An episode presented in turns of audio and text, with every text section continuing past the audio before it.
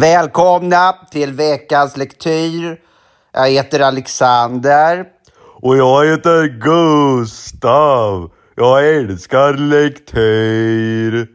Ja, ja, ja, det skiter väl jag i. Nu ska jag läsa högt ur eh, Lasse Holms självbiografi närmaste timmen. Vad säger du om det då, August?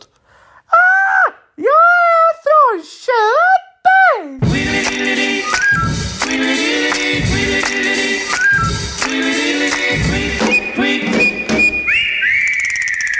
Hej hallå! Välkommen till ett nytt avsnitt av veckans lektyr, denna konferenshelg på Hisingen, ALS Studios. Eh, fast nu är det så här, nu har man har passerat tre veckor för lyssnarna förmodligen. Det kommer nog kännas ganska långt bort från dem det här första avsnittet. som, för oss var igår. Då. Ja. Eller Square Dancing som vi spelade in för typ tio minuter sedan. Men men, ehm, oj oj oj vilket avsnitt vi har framför oss idag. Eh, jag eh, hintade ju här i för, förra avsnittet då om att eh, det har någonting med arvingarna att göra, bland annat. Eh, och jag, jag kan säga så här, eh, vi, ska göra, vi ska göra så här, vi ska gå tillbaka till en sak som Gustav, du sa, i ett par avsnitt sen, nämligen Bengt Palmers avsnittet. I, precis i slutet av det tredje Bengt Palmers avsnittet sa du så här. Du Alex. Nu när du har läst Bengt Palmers memoarer. Ska du inte ta och läsa Lasse Holms självbiografi? Så jag tog dig på orden. Jag har läst en hel massa Lasse av Lasse Holm.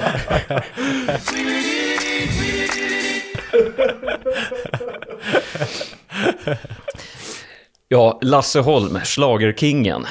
Vad, vad har vi på Lasse, så här innan vi djupdyker ner i den här boken? August? Ja, men för det första, det sjuka är att han är nästan 80 år nu ju. Ja. Men, han ser, ja, men han ser ut som han är 50. Eh, och eh, det är det första jag tänker på. Nej, men han är väl liksom en sån eh, super, ett superproffs. Eh, låtskrivare, sångare, programledare var ju några år. Eh, ja, Han känns ju nästan omöjlig att inte tycka om. Eh, alltså, han, han ler alltid, han har de här liksom supercatchiga låtarna. Han vill liksom dra igång så här sommarturnéer som ska samla hela landet och tv-program som också är sådana lägereldar. Eh, han är, jag tycker han är väldigt likable. Man har ju lite sån också amerikansk utstrålning. Ja. Förstår jag? Men Alltså han är väldigt så... Eh, jag försöker likna honom med någon. Eh,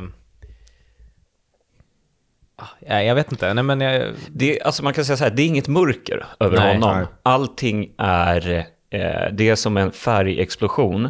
Eh, Och sättet som man liksom får bilden av honom så är det han skriver. Eller nu, nu är det inte han som har skrivit, han har en, liksom, en eh, medförfattare här. Till skillnad från Bengt Palmers. Han har ju Nej. tagit det rådet att låt någon som kan skriva skriva faktiskt. Eh, men, men det är det, finns, det finns inget mörkt där. Det är bara liksom, allt är så jävla bra. Men det är också, han, han kan fan leva upp till det. För att han, Ja. har, ju, han har ju en katalog, så att säga. Eh, det står ju här då eh, på baksidetexten, bara lite en summering över vem är Lasse Holm. Då kan man säga så här. Främling, inget stoppar oss nu, dag efter dag, Eloise, bra vibrationer, växeln hallå, nu tar vi dem, Tommy tycker om mig, är det det här du kallar kärlek? Cannelloni macaroni, högt över havet, Miss Decibel, den vita duvan, sikta mot stjärnorna, ciao ciao Italia, sommarparty. Miss Decibel. Alltså, det, ja, är det den uh, Kaliffa-låten? Nej, det är det inte, det är en Kikki Danielsson-låt. ja, just det. Oh, Decibel. Ja. Ja, må, Eh, ja men alltså det går ju inte att argue mot den listan. Det är inte de creddigaste låtarna Nej. i, i världshistorien. Men det, de har ju någonting. Det är Ja. hits. Och det de är. har fan ett sound också som är ja. Lasse Holm. Ja. Fem vinster, Melodifestivalen. 70 låtar på Svensktoppen. Eh, hållit igång eh, karriären i 60 år ungefär. Still going strong, släpper fortfarande låtar, är nästan 80 bast. Eh, som August sa, eh, extremt fit. Han påstår att han spelar golf fem dagar i veckan än idag. Liksom, och eh, har inga krämpor överhuvudtaget. Eh, vi kommer komma in lite om det, hur Hur- han har nått den där superkroppen. Men hur gammal är, är boken? Den här är från eh, 2016. Okej. Så att den är väl kanske, ja, han är väl 75 kanske, 74 eller något sånt. Men han ser typ likadan ut. Det var innan metoo då. Ja, Jag menar inte att eh, han åkte dit, men det var, det var innan metoo. Ja, ja.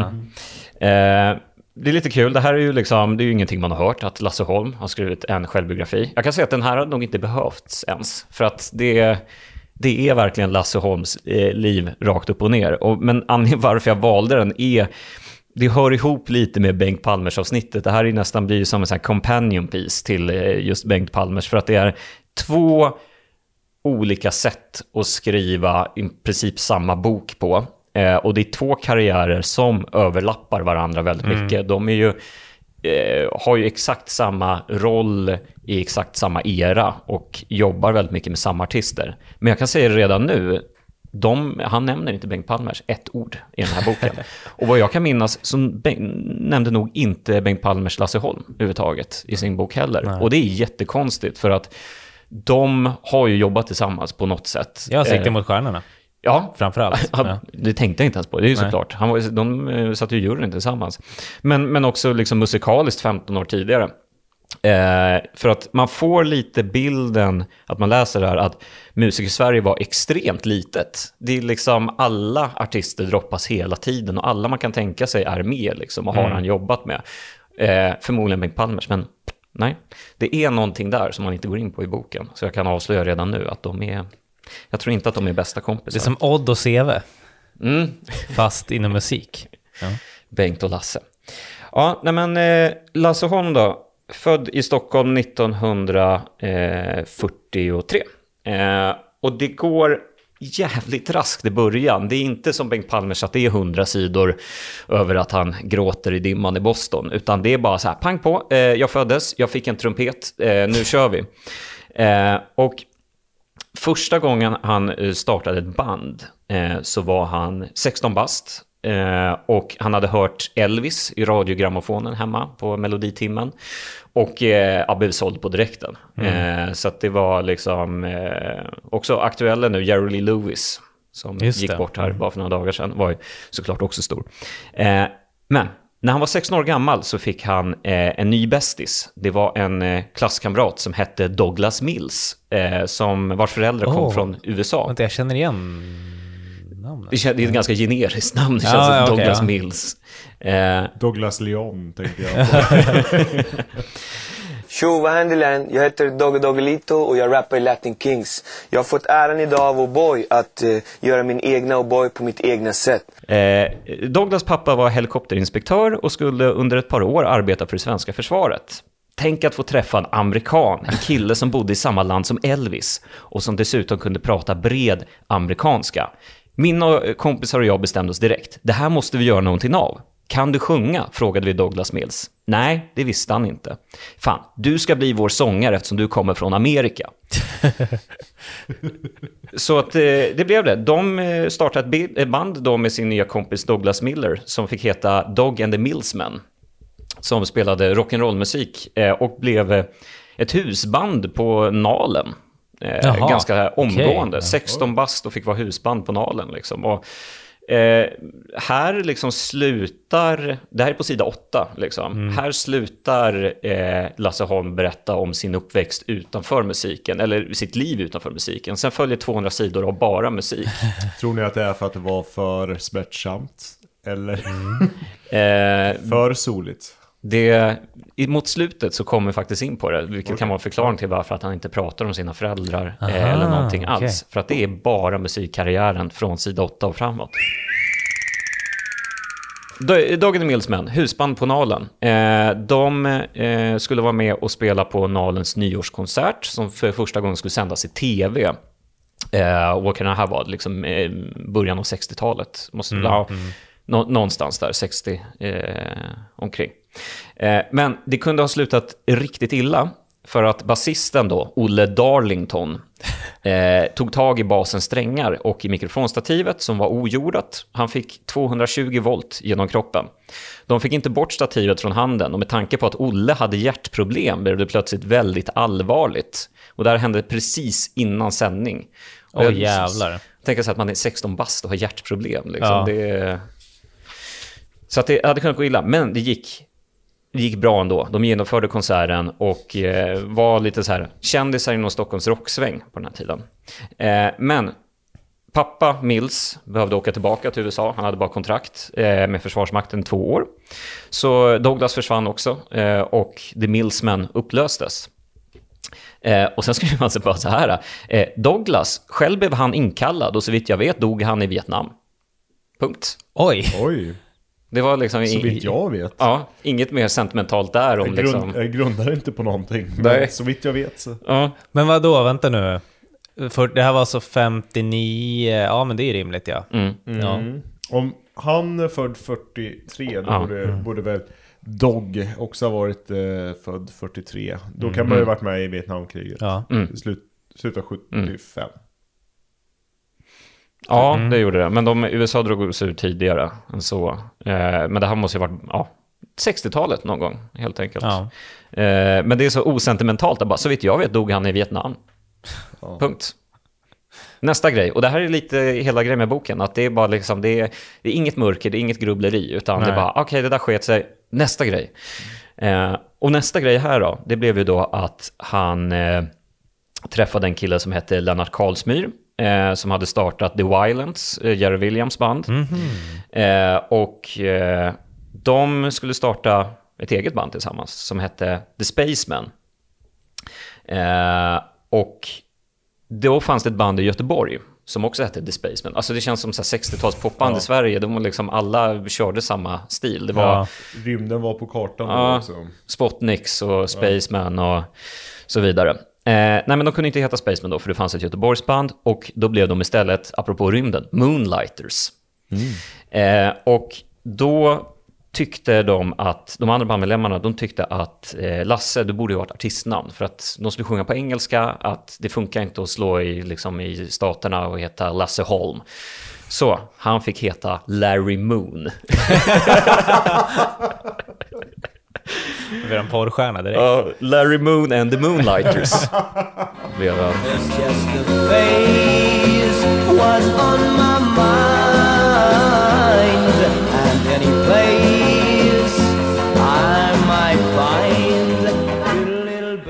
Nej men Moonlighters, de är ju, alltså fråga er farfar eller morfar eller något sånt där, de, de var ju ett känt band. Och de höll på jättelänge, de höll på i, in på andra halvan av 70-talet faktiskt. Och turnerade runt både i Sverige och i Europa och i, i USA.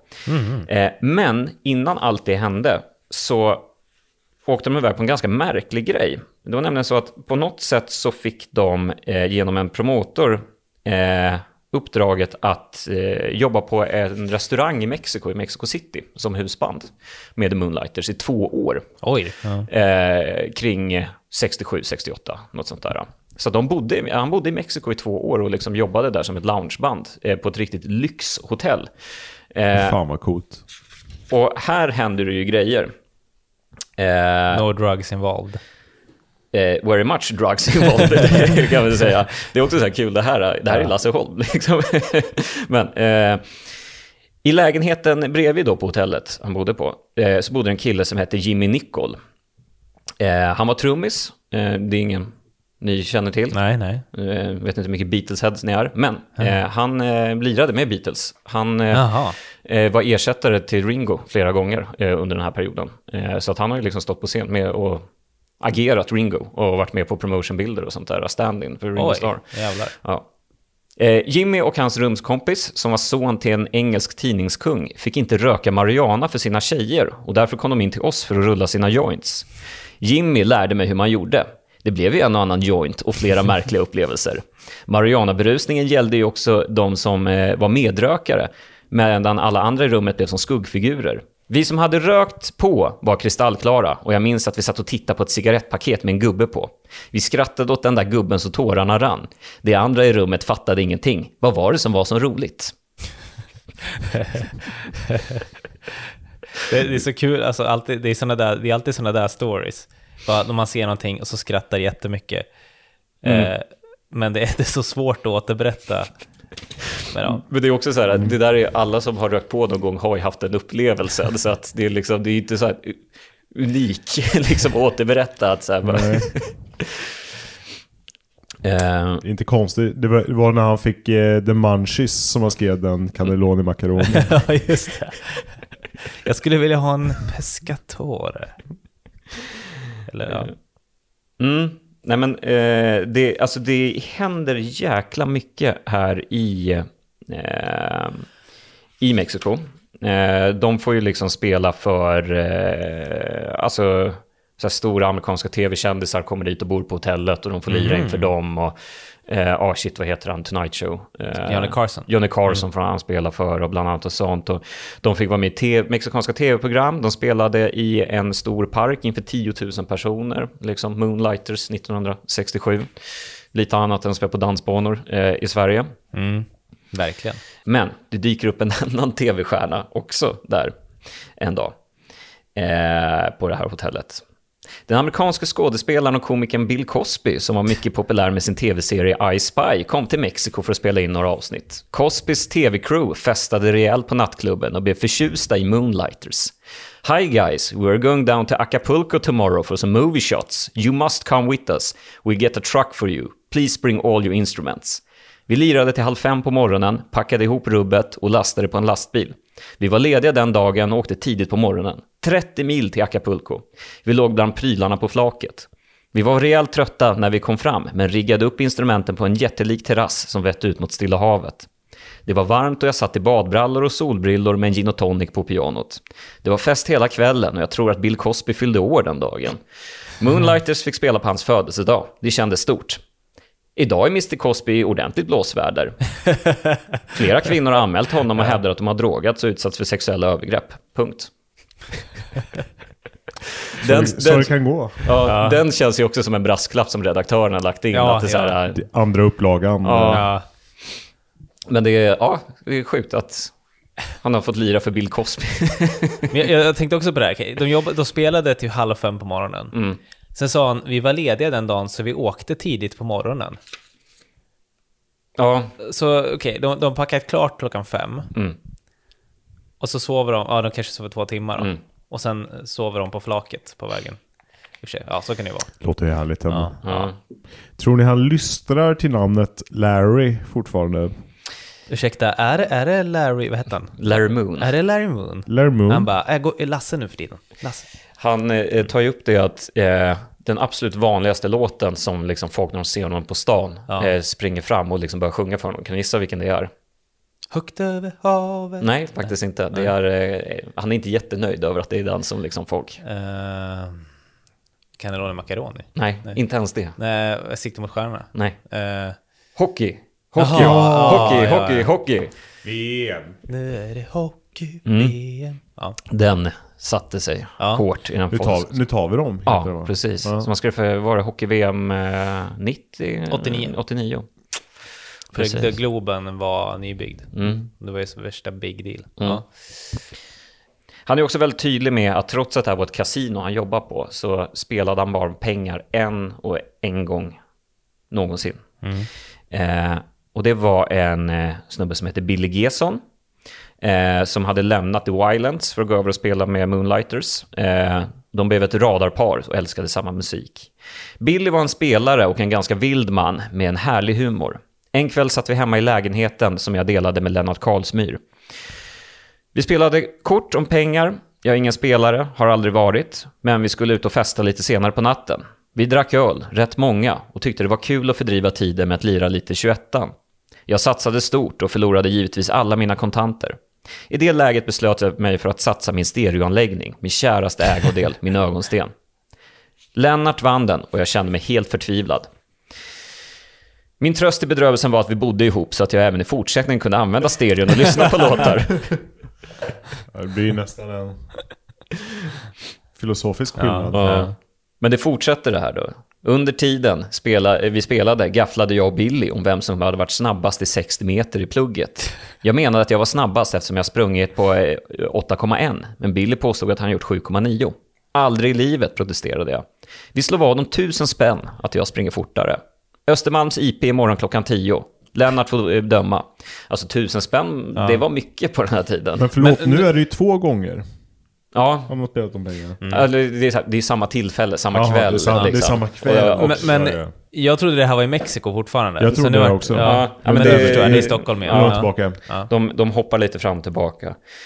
Eh, yes, de, eh, det här var ju på kvällen då, som stack ut på stan sen och hamnade på Alexandras. Eh, Billy då, som han skulle slå vad om och springa med, han hade bara försvunnit från kvällen. Så att det var eh, då Lasse och Lennart ute på Alexandras. Eh, de träffade några kompisar, festade hela natten. Framåt småtimmarna kom jag hem och somnade som en stock. Jag vaknade av att någon ruskade om mig.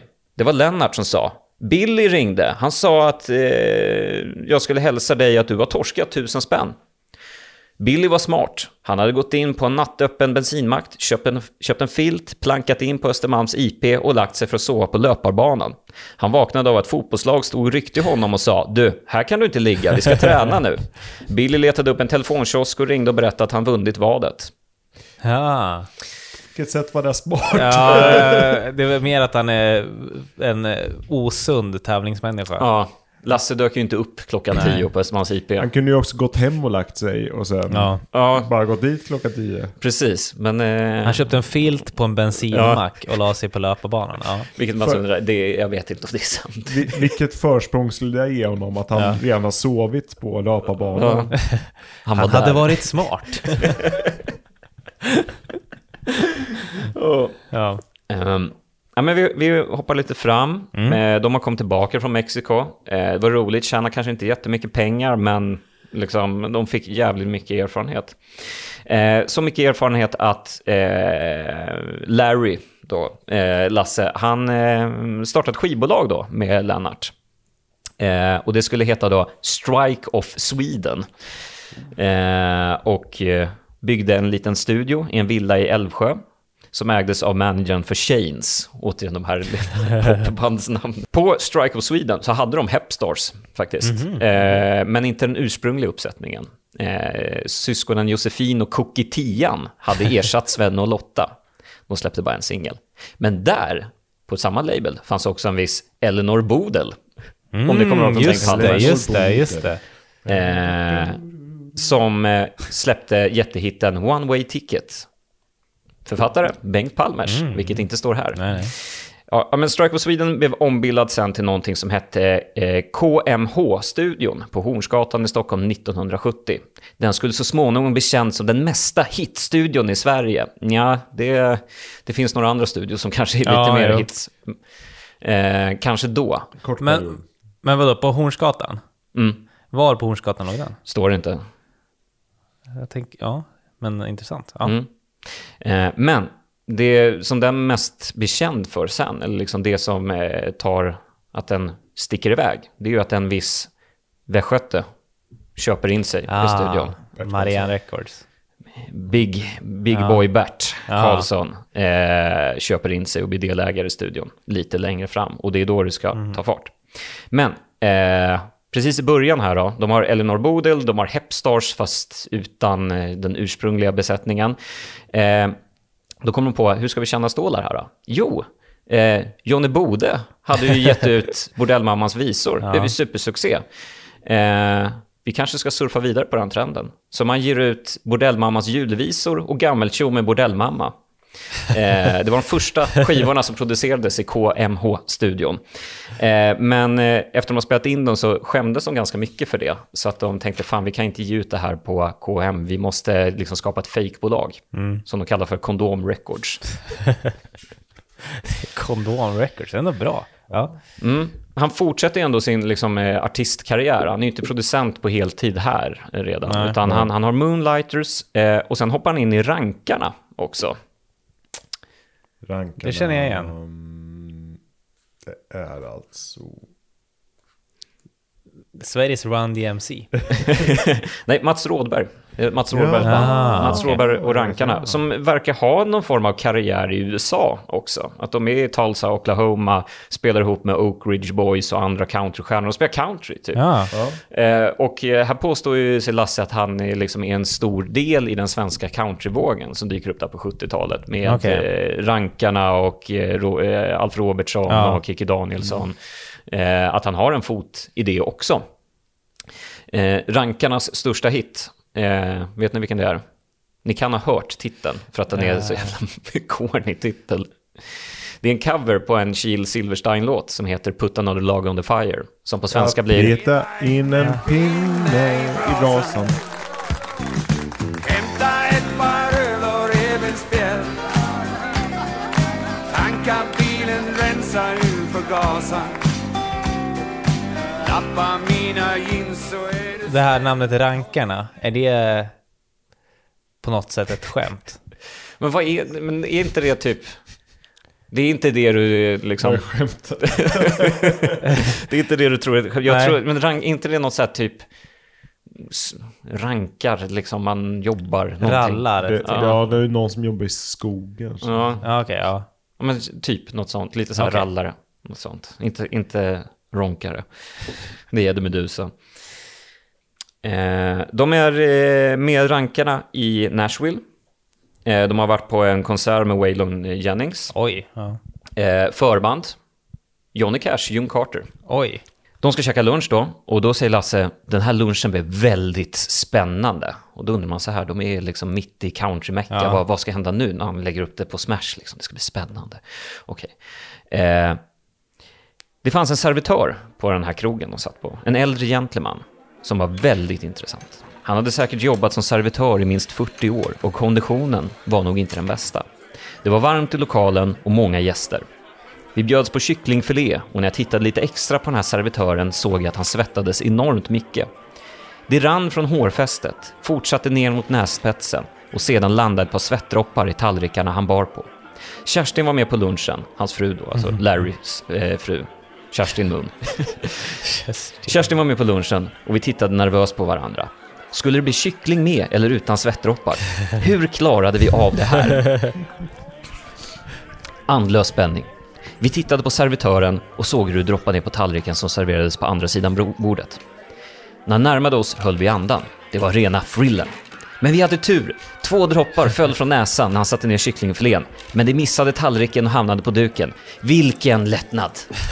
Det var en spännande lunch. Det, det där får liksom plats i... Ja men det här älskar jag ändå att eh, de här eh, triviala händelserna eller de här Ja. ögonblicken som han minns. Men det är också det är kul för att det är, man hör ju att det är Lasse Holm som berättar det här för Claes Allan Lundin som har skrivit den här boken. Att bara, nu ska du få höra. Ja. Det är, jag var på lunch i Tulsa, Oklahoma och då hände det här. Klas Allan bara, skulle du säga att det här var viktigare eller mindre viktigt att du spelar med Johnny Cash? Så till eh, Bert. Ja. Bert, eh, denna svensk musiks enfant terrible. Eh, de jobbar ju tillsammans vid det här laget redan, för Bert har ju köpt sig in i hans studio eh, och de blir lite som, eh, vad ska man säga, Bert blir deras överrock, Marianne Records. Alltså Lasse Holm hamnar ju i hans låtskrivarstall och liksom jobbar ju för Bert och bara producerar hits på hits på hits. Eh, och han är jävligt hård mot Bert i den här boken. Men han har ett försvar till det. För att när Bert Karlsson skrev sina memoarer eh, så påstår Lasse att han ljög. Alltså han hittade på och skrev så jävla mycket felaktigheter i första upplagan. Så han ringde upp Bert när han hade läst boken och bara, vad fan har du skrivit det här? Det här stämmer ju inte alls. Du får mig ju liksom verka som en jävla idiot. Och då är Bert bara, ja ah, det, det kan bli så, förlåt. Eh, du, du får, du, jag kan gottgöra det på något sätt. Vad, vad vill du att eh, jag ska göra då? Liksom. Och han bara, ja men jag ska skriva mina egna memoarer och då ska jag fan vara ärlig med allt. All skit på dig kommer jag skriva om. Han bara, okej, Ja, visst, ja. fine. Så att han, eh, då, då kommer han med lite intressant skvaller här fram och tillbaka. Så nu kommer, nu kommer en hel eh, radda här med, med vad Bert eh, gör. Jag är så förbannad på er när ni håller på såna här dumma grejer. Ni är så dåligt pålästa så ni kan inte ett jävla skit.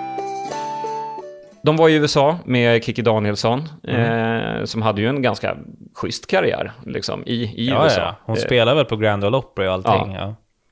Eh, och de var i Houston, eh, supervarmt, Texas. Eh, de väntade på en taxi utanför flygplatsen. Eh, och Bert är inte, enligt Lasse då, jätteförtjust i alkohol egentligen. Han håller sig till mjölk och läsk helst.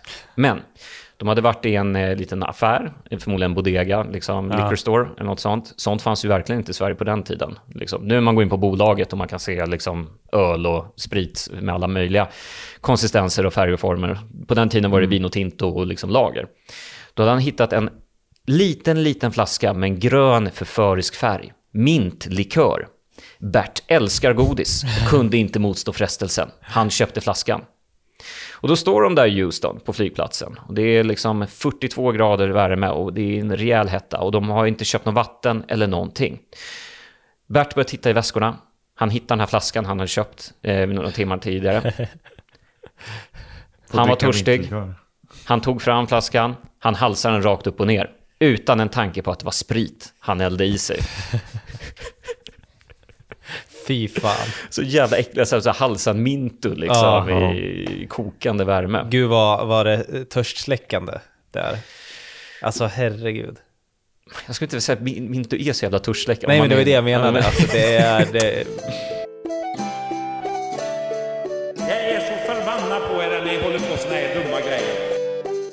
Lasse gillar ju golf. Han Mm. älskar golf. Eh, han skyller ju på att det är därför han är så vältränad. För att han spelar golf fem dagar i veckan. Eh, och han menar på att han har hela sin karriär att tacka för golfen. Det är en palettrensare för honom. När han går in och skriver Främling så är han helt tömd på energi. Då går det inte att spela golf några timmar. Sen kommer han tillbaka och då skriver han cannelloni macaroni. Eh, men Bert då? Kan Bert spela golf? nej. Jag hade bjudit in Bert till en välgörenhetsgolf Karls, på Karlsborgs GK, där jag är medlem. Ordföranden ville gärna ha med några kända namn, så jag ringde Torgny Söderberg och Bert Karlsson. Båda tackade ja. Karlsson och golf hänger inte ihop. Golf står för etikett, extrema regler, noggrannhet, disciplin, social finkänslighet. Ja, det är ju absolut saker man inte förknippar med Ja. Bert Karlsson. Bert kom till golftävlingen och som den entertainer han faktiskt är fick han folk med sig direkt genom att leverera några slippriga historier, alla under bältet. Golfen har sin speciella klädkod. Det ska vara tröja med krage, snygga byxor, skor. Allting ska vara prydligt. Bert kom i en illgrön nylonjacka där stod Marianne Grammofon på ryggen. Den räckte honom ner till halva låren. Han hade säckiga jeans och på gympadojor, en t-shirt och otvättat hår eftersom han förmodligen stigit upp ur sängen och åkt direkt dit. I en ICA-kasse hade han tre klubbor. En putter, en järnsexa och en wedge. Bert skulle spela i C-klassen eftersom han hade 36 i handikapp. Det första han gjorde vid hål 1 var att hänga upp den illgröna jackan på flaggan och sedan putta bollen i hål. Ett av de grövsta regelbrott man kan göra sig skyldig till inom golfen. Flaggan är ingen rockhängare och den ska dessutom vara ur hålet om bollen är på väg att gå in. Så där fortsatte det 17 hål till, men när Bert kommit eh, in hade han vunnit sin klass. Bert har bollsinne, han är en duktig tennisspelare och bra fotbollsspelare. Efter golfrundan donerade han de priser han vann till andra deltagare. På så sätt vann han golfklubbens hjärta och gjorde succé. Ja. Ja. Men det, det är ju lite så det här eh, narcissism genom giv- givmildhet. Det är ofta alltså, så här, folk som gör bra saker för att få uppskattning, typ, att det är ett ganska narcissistiskt drag. Sen... Eh, eh, Jag, vet inte om du reflekterar dåligt på någon. Nej, nej, det kanske Nej. inte jag just. Nej, men det är väl Men- där, alltså jag tänker så här att om man bara liksom, av bilder man får av Bert rakt igenom så tänker Ja. man så här, hur fan kan den här människan ha gått så långt som han liksom har gjort ändå? Men han måste Ja. ju ha en charm, han måste ju Ja, ja, ha ja. någonting som liksom har fått folk att liksom ingå avtal med honom och så vidare. Ja. Absolut, men det var väl, han började väl med, det var väl med tennis och bandy och sånt där, han höll på med sport. Hade, drev någon kiosk på någon sån JP eller något, det var ju något sånt där. Men när du sa en kasse med klubbor, då tänkte jag att det var godisklubbor först. Fattade inte ens att det är golfklubbor. För man tänker, tänker bara godis och onyttigheter. Ja, i en ICA-kasse Ja. är ju exceptionellt dåligt att bära golfklubbor i. känns det som. Ja. Verkligen. Men det måste, allt måste bli helt missplacerat när man försöker liksom... Ja. Alltså han, är ju, han hyllar ju också lite Bert för han sa det att han kunde ju verkligen, han har ett otroligt sinne för att höra en hit ibland. Och ibland så kan han bara komma in och förstöra låtar. Han, har, liksom, han vill inte nämna, men han säger att det är flera låtar som Lasse Holm har spelat in på Berts label som har blivit stora hits, men som Lasse menar är helt förstörda egentligen i mixningen. Att de hade varit tio gånger bättre om han bara hade fått sköta sitt jobb. Eh, Men å andra sidan så blev de ju hits. Så Ja. att liksom Bert hade ju ett öra för det där. Eh, och det är ju liksom, han har ju signat Carola och m- många andra. Det kommer vi in på lite senare här just om, om Carola. Men eh, det verkar ju som att, eh, ja men som ett tillfälle då att eh, han hade, Bert hade en dag fått tips om eh, några sjungande och dansande bröder.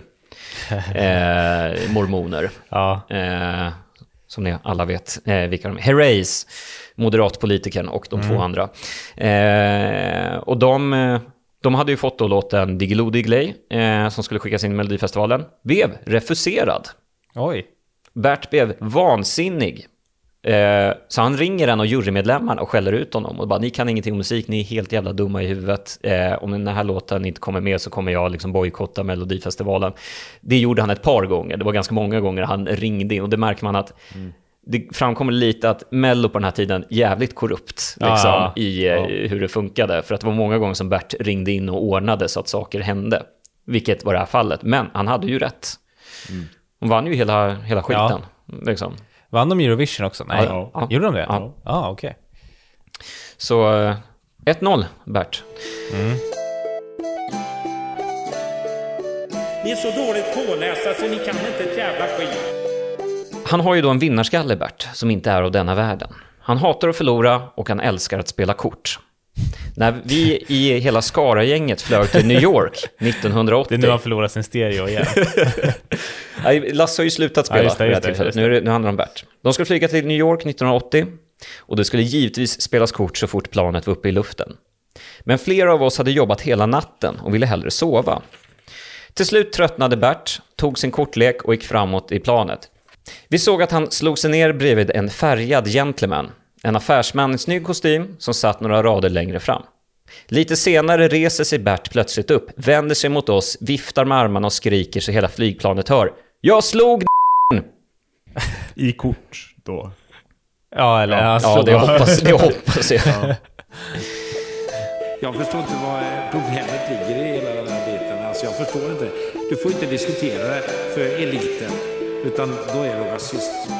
Det fortsätter här direkt i stycket efter om Bert Karlsson. Jag vet inte om det här är liksom en alludering till det vi precis fick höra, men eh, han blev ju kontroversiell eh, i början av 90-talet eh, av lite olika anledningar. Eh, Ultima Thule låg ju på Marianne Records eh, och eh, sen dök Ny Demokrati upp Ja. också. Eh, men eh, Lasse då menar på att Bert Karlsson är inte rasist. Det är han absolut inte. Och att han då personligen har sagt till Lasse Holm, men aldrig velat erkänna i efterhand, att att han signade Ultima Thule var hans livs värsta ögonblick. Ja. Att han ångrar, det är det enda han ångrar i hela sitt liv, att han faktiskt signade Ultima Thule, för att han insåg inte liksom vad, vad de stod för och vad det egentligen skulle leda till. Liksom. Nej. Eh, så det får man tolka vad man Så vill. kommer det bara så här, han signade också bärsärkarna. Screwdriver. Ja, screwdriver. Vi ska snacka om en annan eh, demonproducent också, som eh, Lasse fick jobba med. Stickan Karlsson, Ja, känd mm, från Bengt Palmers eh, avsnittet. Eh, Bengt Palmers var ju väldigt tydlig med Stickans alkoholproblem eh, i eh, sina memoarer. Det är inte Lasse. Men Lasse gillar att festa ganska mycket, Ja. får man också upplevelsen. Så han är så här bara, vi var ute på Stickans skärgårdsö, vi hade så jävla nice. Vi söp i två dagar och bara partajade. Eh, nej men eh, de är ju ute på hans skärgårdsö och eh, här har jag lite gossip faktiskt. Nu. Stickan är ju inte vid livet så då kanske man, jag vet inte om det är ärekränkning, men eh, så här, vi, jag, jag känner en person som har jobbat med Lasse Holm, eh, som eh, har träffat honom flera gånger och han gillar att snacka ganska mycket. Eh, han berättade en gång att han satt ute på Stickan Anderssons landställe. Lasse satt med sin fru, Stickan satt med sin fru. De satt och hade gött, jävligt trevligt liksom. Plötsligt så får Stickan ur sig nej hörni, ska vi inte ta och byta med varandra? Oj. Och sen var det bara helt tyst. Och Lasse tittade sig lite nervös omkring, tittade på sin fru, tittade tittade på Stickans fru. Och tittade på Stickan igen. Och sen bara Stickan, nej jag bara skojade förresten, det var ingenting. eh, Det var ingen som nappade. Nej. Men Nej. han menar på att det, han var nog seriös. Liksom. Att han ville Ja. lite, bilda en swingersklubb där ute. Wow. Oj. Ja. Ja. Det står inte om här i boken Nej, dock. nej. Så att det, det får Det kommer i din, din memoar. Mm, Ja. Det är en liten, liten bonus. Jag pratade igång med en kille som jobbade med Lasse Holm som sa att Stickan Andersson hade sagt att... Ja. Samlade anekdoter. Ja. Eh, ja, han berättade ju också om det som faktiskt Bengt Palmers också tog upp, att liksom, eh, Stickan gjorde ju ändå en extrem katastrofdeal. Alltså att han eh, sålde ju ABBA-rättigheterna eh, Ja. till eh, ett bolag. Eh, han, han sålde ju hela Polar till Polygram Ja. eh, för eh, 189 miljoner kronor. Eh, och eh, några år senare så gav ju Polygram då ut ABBA Gold. Som sålde i hur många miljoner exemplar som helst. Och var liksom, bara försäljningen av den översteg ju allt han sålde för. Ja. Och det var väl, menar man på en stor del till att hans, vad ska man säga, psykiska tillstånd försämrades. Eh, han köpte Monark, cykeltillverkaren bland annat, Stickan Andersson. Jaha, det visste jag inte. okej. Eh, försökte sälja det sen till Bert Karlsson. Vi är inne på 80-talet. Jag ska Ja. hämta lite vatten bara. ja. Vattenpaus, jingel. Vattenpaus. Vatt, vatt, vatt, vattenpaus. Vattenpaus. Det är vattenpaus. Vi är inne på 80-talet. Ja. Nu är det Carola för hela slanten. Yes. Eh, tydligen, jag har dålig koll på Carola, men eh, tydligen så är historien som så att hon var med i något talangprogram på tv eller något sånt där. Eh, helt okänd. Fick komma och sjunga, sjöng otroligt bra. Lasse Holm ser här på tvn, ringer upp Bert, det första han gör, när, samtidigt som han kollar på programmet och bara “Kollar du på ettan?” Bert svarar “Jag har redan bokat möte”. redan ringt Carolas pappa, eh, redan fixat det här. Eh, så blixtsnabbt, hon signas på direkten liksom, eh, till Marianne Records utan att ha gett ut någonting, utan att ha varit med i Melodifestivalen. De är så här, bara, det här, det här kommer, det här är pengar liksom, som kommer rassla in. Då behöver de ju bara en låt eh, till Melodifestivalen. För då tänker de, det är det bästa skyltfönstret att lansera en sån här artist. Vi, Ja. vi fixar en låt till henne. Eh, Lasse, han bläddrar i eh, alla papper han har, alla idéer. Eh, han hittar på ett gult manuspapper som användes av dansbandets skyttsfanclub. finns till och med en bild här vi ska Specifikt. lä- lägga upp här. Det är helt otroligt. Så hittar han en textrad som heter Stranger. Som har verserna That Mona Lisa smile is on your face the way it used to be so long ago. Oh. Ja, titta ja. Mm. Vem, har, vem men var det någon annan som har skrivit det alltså? Nej, han. Det Han hade skrivit det Han själv, hade ja. skrivit det själv bara. Liksom. I... eh, Han suttit på ett hotellrum och liksom skrivit ihop lite texter. Ja. Ja, ja, ja. Bland annat den här. Eh, och tänkte att fan, det här kan nog funka. Eh, så han eh, började omarbeta texten eh, tillsammans med Monica Forsberg, då, som skrev, eh, de skrev den svenska texten. Eh, ringde in Carola till studion och testade. Carola blev ursinnig, skällde ut Lasse Holm. Hon tyckte det var en oproffsig låt, hon tyckte den var ofärdig eh, och eh, allmänt dålig, oprofessionell. Då ska vi tänka att Carola är typ 16 Ja, bast ja. och har aldrig jobbat med musik tidigare och kommer liksom in till studion och bara skäller ut Lasse Holm efter noterna. Eh, noterna bokstavligen.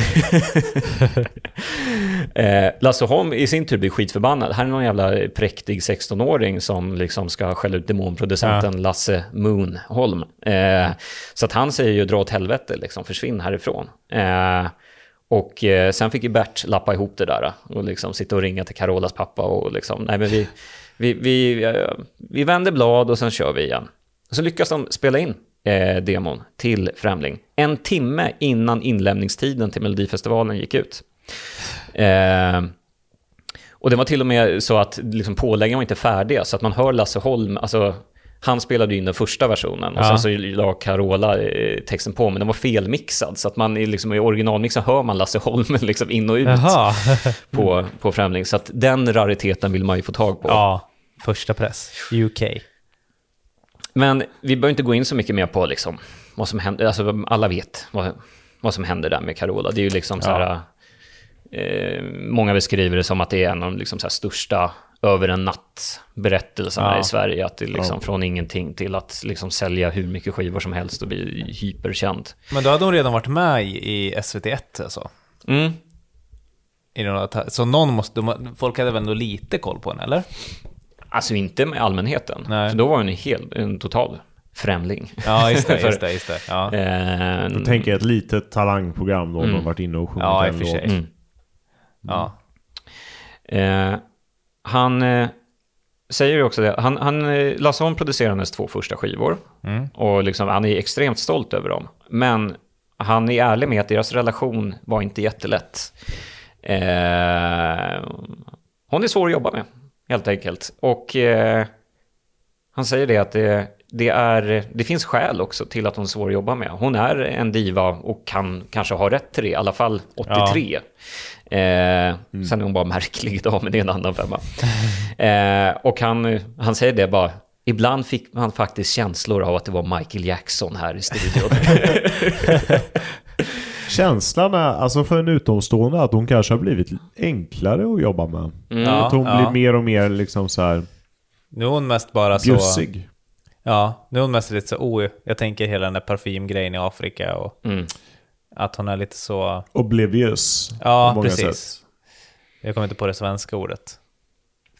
Eh, inte blåögd, utan... Uh, in, ehm, fan är det svenska ordet? Hon är lite... ehm, Tappad. Ja, eh, oanande, Ja, alltså så här, ja, bort från koppla, ja, skitsamma. Av eh, oförsiktighet. Ja. Eh, Är hon o- kommer. oaktsam kanske hon är. Ja. Och om- omedveten. Av sin aktsamhet. De tjänar ju jävligt mycket pengar på Carola. Mm. Både Bert och Lasse, framförallt Bert. Eh, och han väljer att investera eh, pengarna han har tjänat på det här på Skara Sommarland och köpa ärtor från Taiwan och lågprisvaruhus. Eh, bland annat ett då som heter Hushållsgrossisten i Skara. Eh, och här hamnar han i någon jävla hälleri, alltså så här tre, pyramidspelshärva, Bert Karlsson. Alltså? Han blir lurad på jättemycket pengar eh, och ska försöka ta tillbaka dem på förmodligen lite så halvlagliga sätt eh, på något sätt. Så han blir eh, arresterad en dag av tre poliser misstänkt för häleri och utpressning. Då. Oj! Eh, och han försökte ju liksom hävda sin oskuld, att nej, det är jag som har blivit eh, bedragen. Ja. Jag försökte liksom bara att eh, ställa det här till rätta. Men han blir skickad i häktet, eh, Bert. Eh, och får på något sätt ett meddelande till Lasse då, som sitter i studion i Skara där. Ring Henning, står det bara. Ja, nu kommer han. Henning då, vem är Ja. detta? Ja, det är Sveriges första kändisadvokat, Ja. Henning Sjöström. Om ni har lyssnat på Snedtänkt så Ja. är man bekant med den här. Han körde Rolls Royce, hade en ung, vacker, begåvad hustru som också var advokat. Eh, som för övrigt var en av Billy Butts försvarare. Eh, sidospår. Han, Eh. han eh, hade också en gård utanför Södertälje som Johan Giesecke nu bor i. Jaha. Kul eh, sidostory. Mhm. Ja. Eh, Henning älskade att sjunga, inte minst opera, och gav ut flera skivor på Berts eh, bolag. Eh, han gick hos en sångpedagog en gång i veckan, men sjöng ärligt talat hellre än bra. Och det kan vi lyssna på här.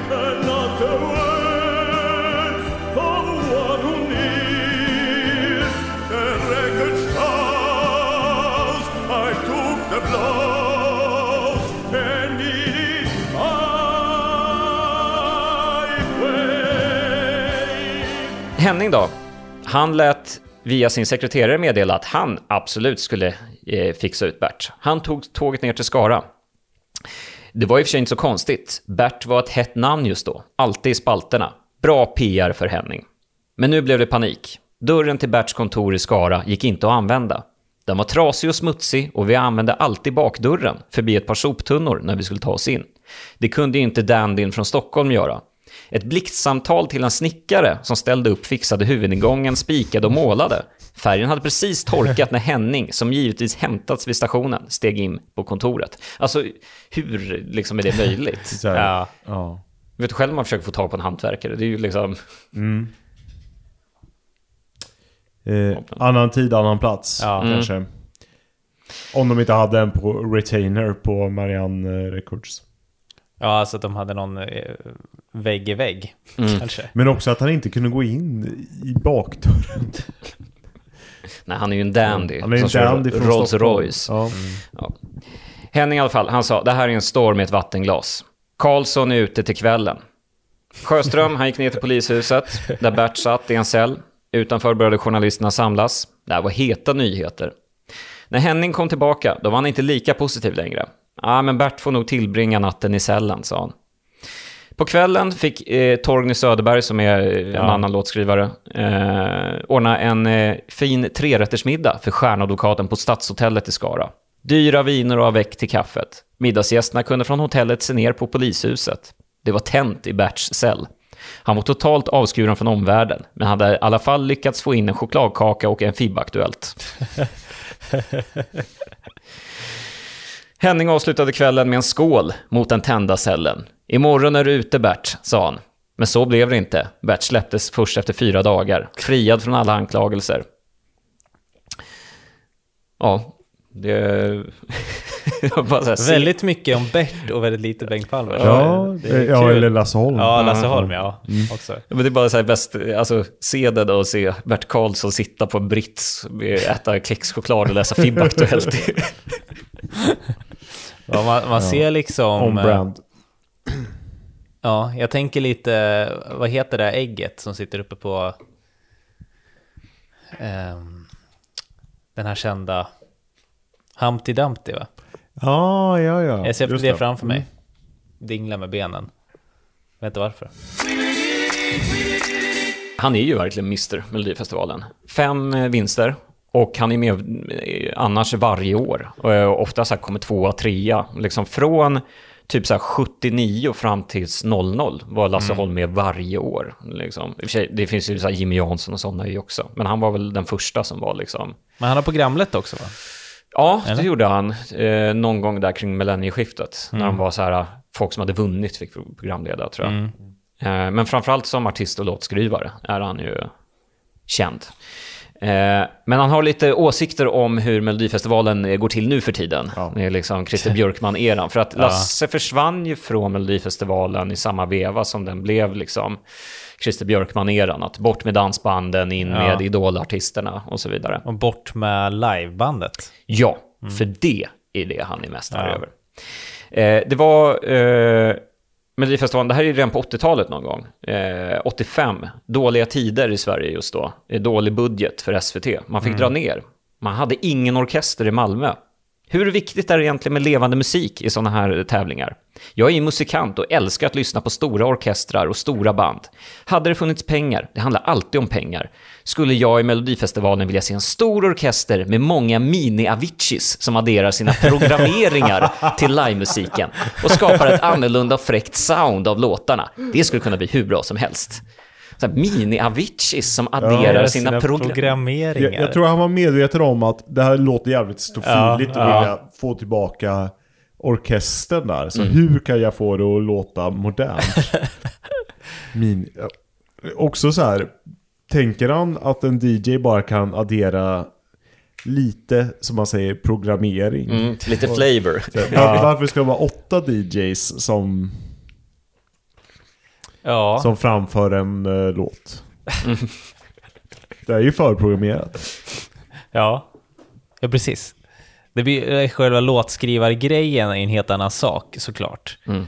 Som nu gör de ju musiken och texten och allting. Alltså så här, det gör de ju då också. Men, på, men alltså de, de, de gör ju exakt hur det ska låta. På ett annat sätt. Det finns inget mer filter. Han fortsätter ha åsikter om den moderna Melodifestivalen. Och det var lite jag var inne på att liksom, 80-talet var det jävligt korrupt. Att det var mycket eh, folk som kände folk i juryn och eh, Ja. du kunde få in låtar på ett väldigt lätt sätt om du hade ett visst namn och så vidare. Eh, men han tycker att det är liksom ännu värre nu för tiden. Eh, 2013 eh, hade jag skrivit en låt till Frida Lundell som vi tyckte skulle passa för festivalen. Vi testade den på vänner och slagerövar som varit med i branschen. Alla tyckte den var bra. Dille då, som är en eh, låtskrivarkompanjon eh, här, eh, ville att jag skulle gå upp till projektledaren Anders Johansson och försöka snacka in låten. Jag var tveksam, men gjorde det mest för Dilles skull. När jag satt mitt emot Johansson ångrade jag mig. Varför skulle jag sitta här med mössan i handen? Jag har faktiskt vunnit tävlingen fem gånger. När Johansson lyssnade på låten sa han, Lasse, jag tycker du ska skriva en typisk Lasse Holm-låt, en sån du skrev på 80-talet. Men det här är ju en Lasse Holm-låt. Den är bra, den har en stark refräng. Nja, inte riktigt, blev svaret. Nu hör det till saken att Anders Johansson också är agent för flera artister, och en av dem är Ulrik Munter. Det sa bara Swish, och sen var Ulrik Munter med i Melodifestivalen 2013. Sen sa det Swish igen, och Ulrik Munter fick starta sist i deltävlingen i Malmö, Guldplatsen. Carola, Charlotte Perrelli och Amalena Ernman hade samma startnummer när de vann. Kalla fakta, så gick det till. Ja, Ulrik Munter har ju försvunnit. Ja, Han har gjort det som Fab Freddy och bara helt försvunnit från... eh, var inte han så programledare eller något sånt? Det, jag ser framför mig Bingolotto av någon anledning. Ja, det kanske, kanske. Han, Men, men Hur gammal är han? Är han eh, över 30 idag? Ja, det skulle väl runt där va? Han var ju jävligt stor där, så han var lite Sveriges Harry Styles var ett tag. Ja. Eh, Fast mycket mer eh, gitarrig. va? ja, Vi ska se här. Eh, News, Ulrik Munter. Han har ju inte varit omskriven sedan 2001. Då spelade han på Tjolöholms slott. Här utanför stan. 2021. Ja. Ja. Stor i Japan har han varit tydligen. oj. Som Yohio. Förstår jag att han inte... Inte som Yohio? Eller är Yohio stor i Japan? Japan är stort för honom i alla fall. Mm. Ja, men han verkar väl eh, tuffa på där borta Ja. i Japanland. Ja, nej, men okej. Nej, men det känns ju som att eh, han hade ju i alla fall lite eh, star quality väl. Ulrik Munter. Mm. Det kanske blir en sån comeback-skiva som är jävligt bra sen. Vi får se. Hans eh, Time Out of Mind. Hans, eh, vad heter den? Ehm, Screaming Electra. rumors tänkte jag bara. Rumors. Ja. Det absolut längsta kapitlet i den här boken Mm. heter bara Låtarna och är egentligen små fragment, alltså bakgrundshistorien till hur många låtar skrevs. Ah, Eh, okej. Mm. Och det är ju så här, det är kanske det man nästan mest vill höra, men det är inte, Ja. jätte, det är inte jätteintressant att det är mycket så här, bara vi satt i studion en dag, jag hade den här melodin, jag ringde in den här och vi skrev en text och Ja. tänkte att det skulle passa till den här personen och sen blev det så. Alltså det, det är mycket eh, sånt. Däremot så eh, kommenterar han eh, lite av den vad ska man säga, nidbild man har av schlagerlåtar, att de kan ha så jäkla löjliga texter ibland. Och han har en förklaring till varför det är fyra bugg och Coca-Cola och eh, sånt man sjunger om. Eh, det är enkelt, så enkelt så att när Lasse skriver texter så skriver de alltid först på engelska. För han tycker engelskan är ett bättre uttrycksfullt språk. Alltså att det är Ja. lättare att sätta melodier till engelska. Och då brukar han ofta skriva nonsenstexter på engelska. Som Eh, Beatles. Nej, men det, det är liksom, det är blaj-engelska. Eh, och sen så erkänner han, han är inte liksom eh, en stor författare på det sättet. Utan man har en text, man har en jävligt bra eh, melodi och, och det är liksom en hitlåt, man måste sätta en text på den. Och sen så har man en ganska tafflig engelsk text. Så då har det blivit att eh, Beach Party med bröderna Herreybir, Sommarparty på stranden. Eh, det mest tydliga exemplet är ju Tokyo av Carola. Om ni har hört den någon gång, som är en Nej. jättemärklig text. Eh, och på hans demo då han spelade in så går en Tokyo, I'm talking to you now. Eh, så blev på svenska Tokyo, jag tänker på dig nu. Och han var så här, vad fan, kan man tänka på Tokyo? Liksom, det, hur funkar det? Eh, men det var... Prata Liksom, till Tokyo, det Mm. också konstigt. Ja. eh, men det, det blev liksom en bra hook. Ja. Och det, liksom, det, det fick vara kvar. Det var, det var inte texten som var det viktiga. Det Nej. var hitten, hitpotentialen. Eh, Diggiloo Diggiley också, en sån. Vad fan betyder det? Men det funkar. Ja. Liksom. Gick den på engelska? Diggiloo Diggiley. Diggaloo diggalay. Eh, Everybody's looking at mig. ja, exakt. Ja. Jag vet inte om det blev eh, bättre. Men Eh, är det inte fyra, fyra buggen Coca-Cola? Nej, den fick skrivas ja, om... Boogaloo. Dansa Just det, rock'n'rolla. just det, just det. Mm. Och det var ju det här skämtet man drog också att Sverige skriver bara texter om toaletter. Waterloo, Boogaloo. Det var någon till Lou där. Eh, Växeln Hallå är också ett sånt exempel på eh, när han har en jävligt bra blaj-textrad och vet inte hur han ska skriva den, den svenska texten. Att han, han hade hittat en fras som går “Help me, hello, hello, hello”. Eh, vad fan ska jag göra med den här? Det är ju skitbra. Växeln Hallå. Vad ska jag göra med den här? Den är skitbra. Help me, hello, hello, hello. Men jag tycker, alltså Växeln Hallå, den är... Ja, ja. Den, den har den. Ja. Absolut. Men det är ju en jävla dum text. Han är ju väldigt såhär bara... Eh, Koppla mig till 22. Ja, det är mer det som är... Ja. det, det, var det. det var det där med hello, en genialisk idé. Det är en text som jag älskar. Genialisk. Det var något med hello. Eh, Lionel Richie har kört på hello. Adele. Ja. bara så här, går tillbaka till 1963, Moonlighters var ute och turnerade med Straplers och han vaknade en morgon, trodde han hade tappat hörseln på ena örat och sen upptäckte han att någon hade hällt gin i örat på honom.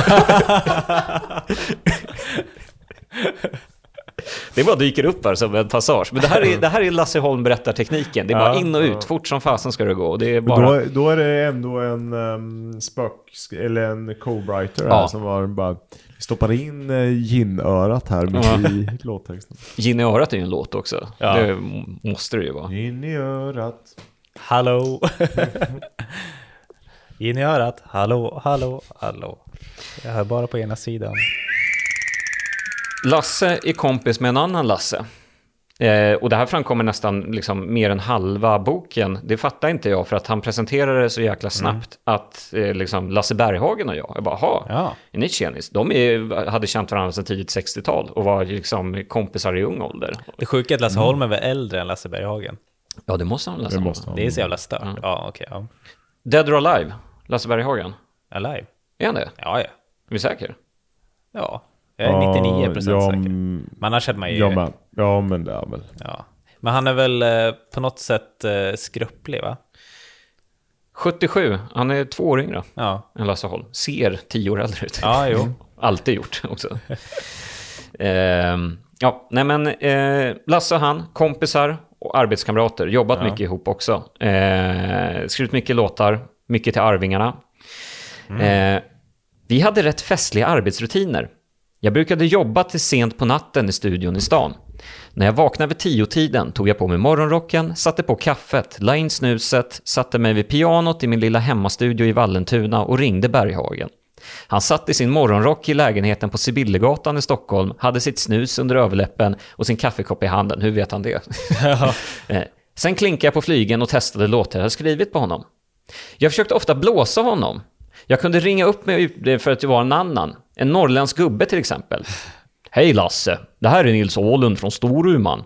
Vi träffades när du var här och spelade och då lovade du att titta på några konstverk jag hade gjort. Jaha, svarade Lasse. Artig som han alltid var. Rädd för att vara avvisande. Jo, nu vill jag skicka några konstverk till dig. Nej, det går inte. Men du kan skicka det till mitt bokningsföretag istället. Nej, nej. Du har lovat och jag vill skicka dem till din privatadress. Berghagen kom ingenstans med gubben och i det läget gick luften ur mig. Jag kunde inte hålla mig för skratt längre. Det här gjorde jag flera gånger med Lasse, men jag ska vara riktigt ärlig så lurade han mig vid ännu fler tillfällen. Punkt. Det här är lite som det här... Jävla rapport. Ja. Ja, ja, men det här som Bengt Palmers hade med, med Björ- Björn Skifs. Vad det nu Ja. hette, när de eh, gick in i uh, sådana uh, utklädda till shejker. Ja. Vad, vad hette det? Ja, men, Just det, alltså, be- beduin-grej. Ja. ja. vad fan hette Ja, det? Saifa. Ja, Just sci-fi, just Ja, det. men det är, det är gästbok på 50-årskalas nivå på sånt här. Ja, att det, är bara så, ja. "Fan, vi har, vi har så jävla roligt, vi måste bara berätta det här. Bara. Okej. Väldigt roligt. Eh, Saifa. han nämner ju det också att eh, Lasse Berghagen hade ju en karriär i Tyskland. Eh, Där de hade satt upp stora affischer eh, på reklampelare i Hamburg med texten Lars, det grosse knyller av Schweden. Ja, just det. Ja, det har jag hört om, eh, vad heter hon? eh, Malmqvist. Sylvia Vretham. Ja, någon, någon av dem. Ja. Ja. Och det betyder ju då storsäljare, Ja. Knyller. Eh, så att den, den stora, stora artisten, stora stjärnan från Sverige.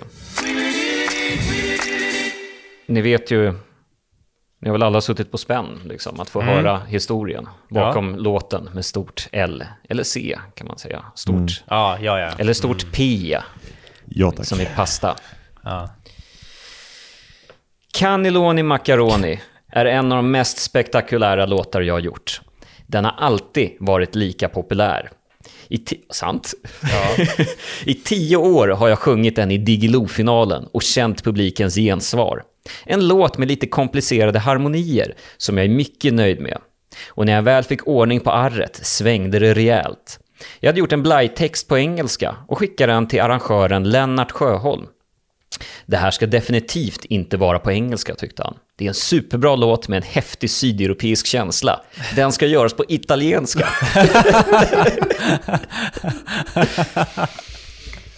Hur ska det gå till, tänkte jag.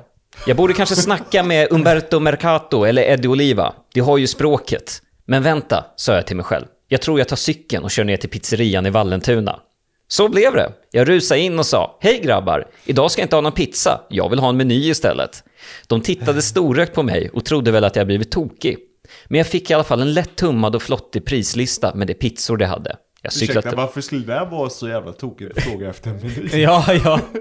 Han kanske käkar jättemycket pizza. Och liksom så här, han har liksom en, nummer 14 i Lasses. Liksom. Ja, Lasse special. Mm. Förlåt. Jag cyklade tillbaka, satte mig på en stol i köket och började läsa igenom menyn. 13 pizzor på raken. Det var bara att sjunga och försöka få texten att hänga ihop. Det är den där Fiogriola, eller vad han sjunger. Det var versen. Kan inte få nog. Ja, Jag, kan, jag kan ju läsa texten då, den står ju faktiskt utskriven här. Som Ja. en liten spoken Ja. word. Campagnola Furniola, Quattro Stagnoni, Mariana Capricciosa. Kan inte låta bli. Jag blir fascinerad, känner hunger, känner tröst.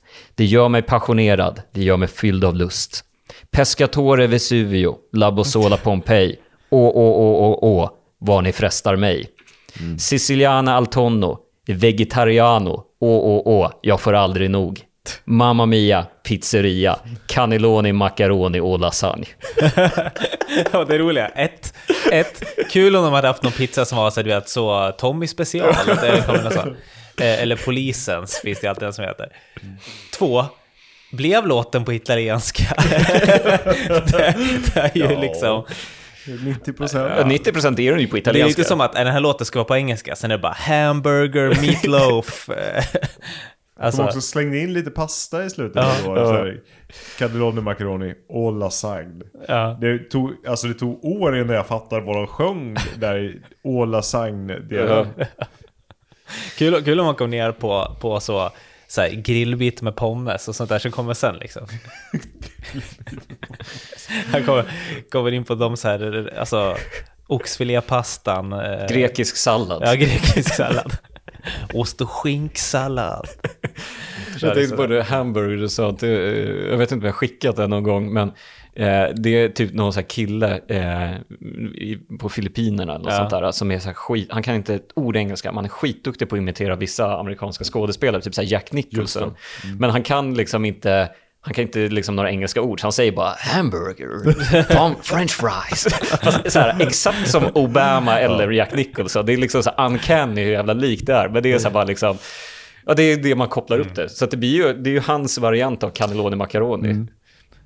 Sen, sen kanske en italienare skulle tycka att det lät lite inklämt med bussola istället för bussola. Ja. Också, eh, det är lite orent att refrängen börjar med pescatore. ja, ja, det är så. För det är ganska sällan man beställer det sånt. Ja, Vesuvio är ju alltid nummer ett. Ja. Vesuvio pescatore. Det hade ju funkat också. Ja. Pescatore, Ves- ja. ja. Sen har vi ju också, det jag råkade avslöja innan, den låten som flest folk på stan Mm, just det. springer upp dem till. Jag har alltid varit en sportfåne, inte minst när det gäller hockey. Fan vad Lasse Holm säger sportfåne. Ja, ja, ja. Inte så konstigt att det sa klick med en gång när Hockeyförbundet och försäkringsbolaget Trygg-Hansa som var sponsor hörde av sig och undrade om jag ville skriva en kampsång inför Hockey-VM 1989. Wow, det här var verkligen något jag kände för. Mina musikaliska antenner stack upp direkt. Men jag behövde en profil, någon som Hockeysverige kunde identifiera sig med. Kenta Nilsson. Börje Salming. Men så kom jag att tänka på ett annat namn som kanske också kunde funka. Håkan Södergren, en glad gamäng som hade lätt för att snacka, som ofta syntes i tv och tidningar. Jag ringde honom. Tjena Håkan, jag heter Lasse Holm. Jag känner dig inte, men jag gillar dig. Dessutom är jag djurgårdare. Skulle du kunna tänka dig att vara ledsångare i en låt som jag ska skriva till hockey-VM? Tystnad. Sedan svarar en något överraskad Håkan. Åh fan, men visst, vi försöker. Jag skickade över en demo, Håkan lyssnade och trodde att han skulle klara av det. Vi tog Håkan ner till studion och höll på en hel dag. Han sjöng hellre än bra och det vinglade hit och dit. Men det var charmigt. Nu tar de var en jättehit. Håkan Södergren frontade och min son Peter, 12 år då, sjöng introt med killarna i sin skolklass. Och medverkade dessutom i direktsändning med Stina Dabrowski och Sven Melander i Nöjesmassakern.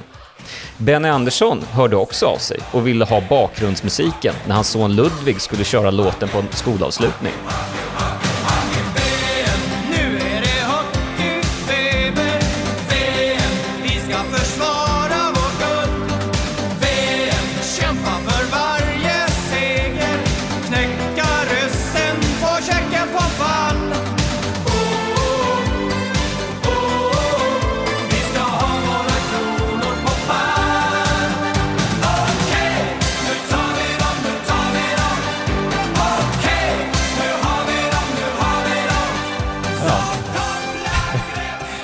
Men, alltså, det, eh, ett, det är väldigt kul, alltså Håkan Södergren, är ju, han är ju rätt, de är rätt lika också. när man tänker på Det det. var ju samma... Alltså, jag tycker framförallt har Samma de ju samma energi. Ja, Och sma- exakt. Ja, precis. Med samma liksom eh, ansiktsdrag och frisyrdrag. Ja, men I ett parallellt universum hade Ja. Lasse Holm kunnat kommentera hockey och Håkan Södergren hade kunnat skriva mellolåtar. Ja, Mm. verkligen. Det, eh, det blir ju en hit och eh, han får ju ett helt pärlbland nu med sportlåtar. Han bara fortsätter, han inser att det här kan man ju liksom, det går bra det här. Eh, han skrev eh, damlandslagets eh, Vi är tjejer, vi är bäst med sång, Pia Sundhagen. Mm, just det.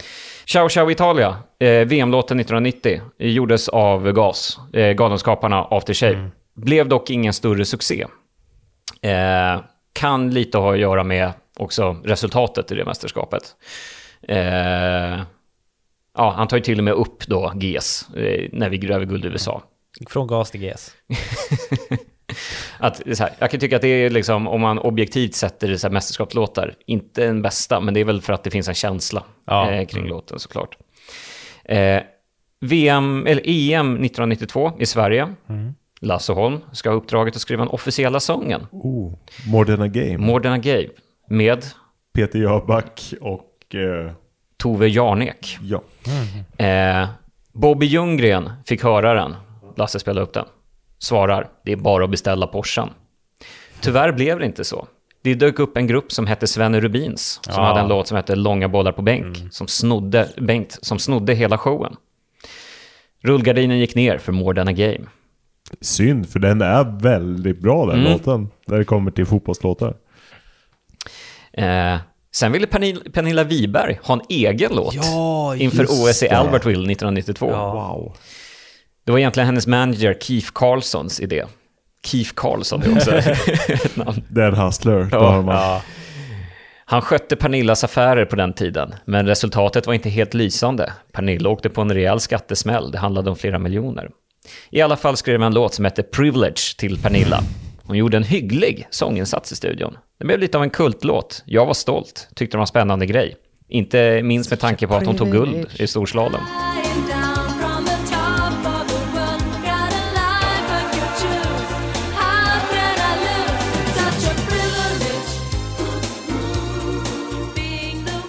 Pernilla är en supertjej. Hon skickade alltid vykort när hon var ute på sina World Cup-tävlingar. Fan, kan du tänka dig det? där? Och jag kanske ändå 20 tävlingar per säsong. Ja. Där. Är det första hon tänker på i Sankt Moritz att jag måste köpa ett vykort till Lasse Holm? Jag tänker med hans kylskåp hemma. Det är bara så här fyllt med vykort från Pernilla Wiberg. Sankt Moritz, Gelmerspartenkirchen. Nu har jag ett par timmar mellan Ja. första och andra åket. Ut och hitta vykort.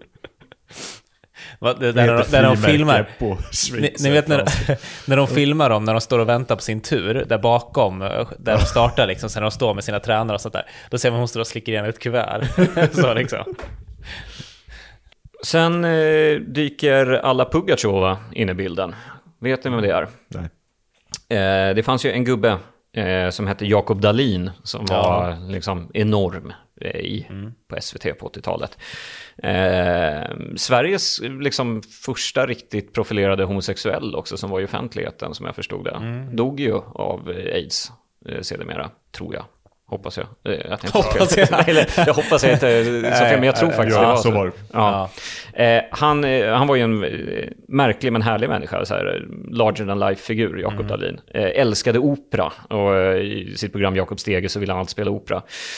Alla Pugacheva, det var ju då en operastjärna från Sovjet, hon var popstjärna också då. Eh, svins, alltså Sovjets största stjärna. Han på något sätt introducerade henne till Sverige och hade med henne jätteofta i sitt program och tyckte att Sverige borde liksom fatta hur stor hon är. Om, det är liksom, om ryssarna kan gilla det kan svenskarna gilla det. Så att eh, hon fick spela in lite skivor, producent. Lasse Holm. Eh, så att han jobbade en hel del med henne på 80-talet, sålde ju som smör också. Och eh, tyckte att hon var sjukt festlig människa. Herreys då, eh, vunnit Eurovision 84. Alla Pugasjova, vill göra en konsa- eh, konsert med dem i Sovjet. De är snygga och dansar bra, tycker hon. Eh, så eh, Importrådet för kultur i eh, Sovjetunionen eh, skickade inbjudan till bröderna Herreys. Eh, kom, kom och dansa och eh, sjung med alla Pugasjova. Eh, Lasse Holm hänger med. Vilken resa! Rysk kaviar, blinier, champagne, cirkus med dansande björnar, rysk dockteater. En middag, en kväll var en stor middag för hela gänget. Fin mat. Vid varje kuvert stod en flaska vodka.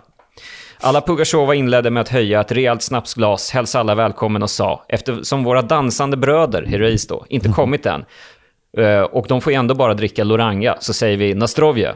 Drog en snaps på en gång, slängde glaset över axeln, rakt in i väggen. Lasse, han ville vara givetvis lika artig, tog för sig ordentligt av vodkaflaskan, blev minst sagt upprymd.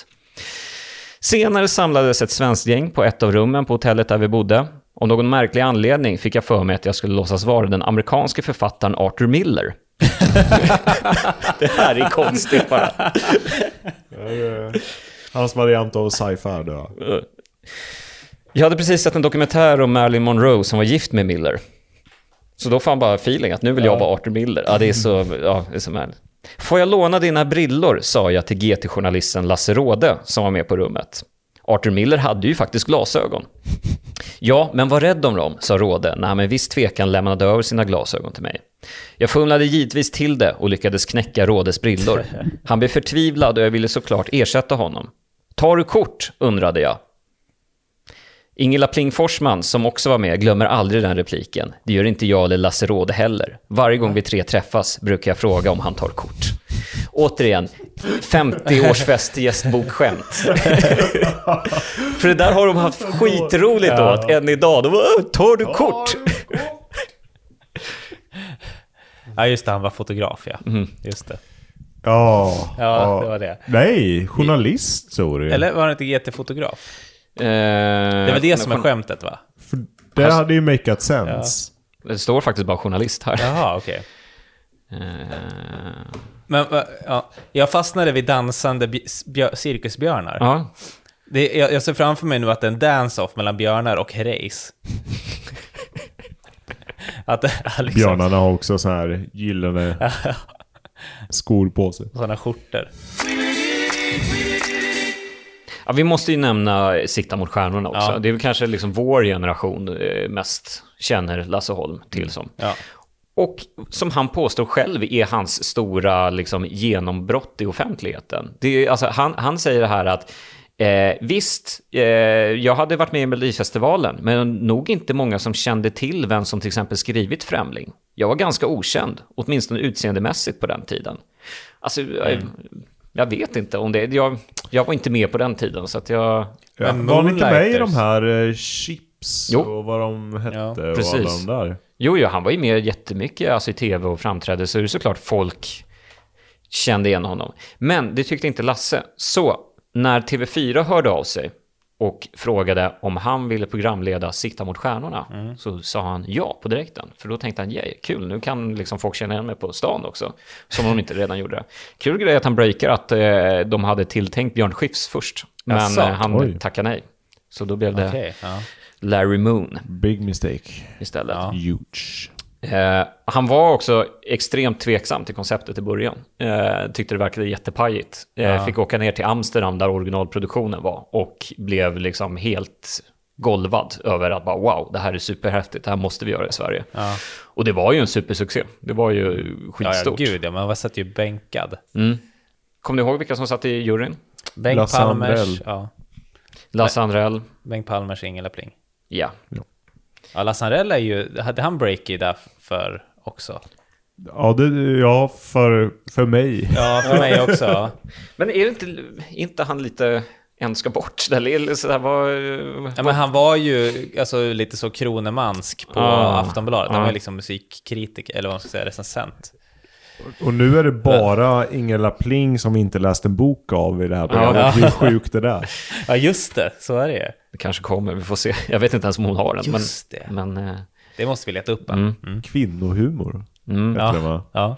Jag får väl också bara för, för tydlighetens skull att vi, vi har ju skippat en hel del. Hon nämns jättemycket här också. Och eh, han ser ju Ingela Pling som sin syster. Liksom, Att de har jobbat extremt mycket tillsammans. Var kommer plinget ifrån?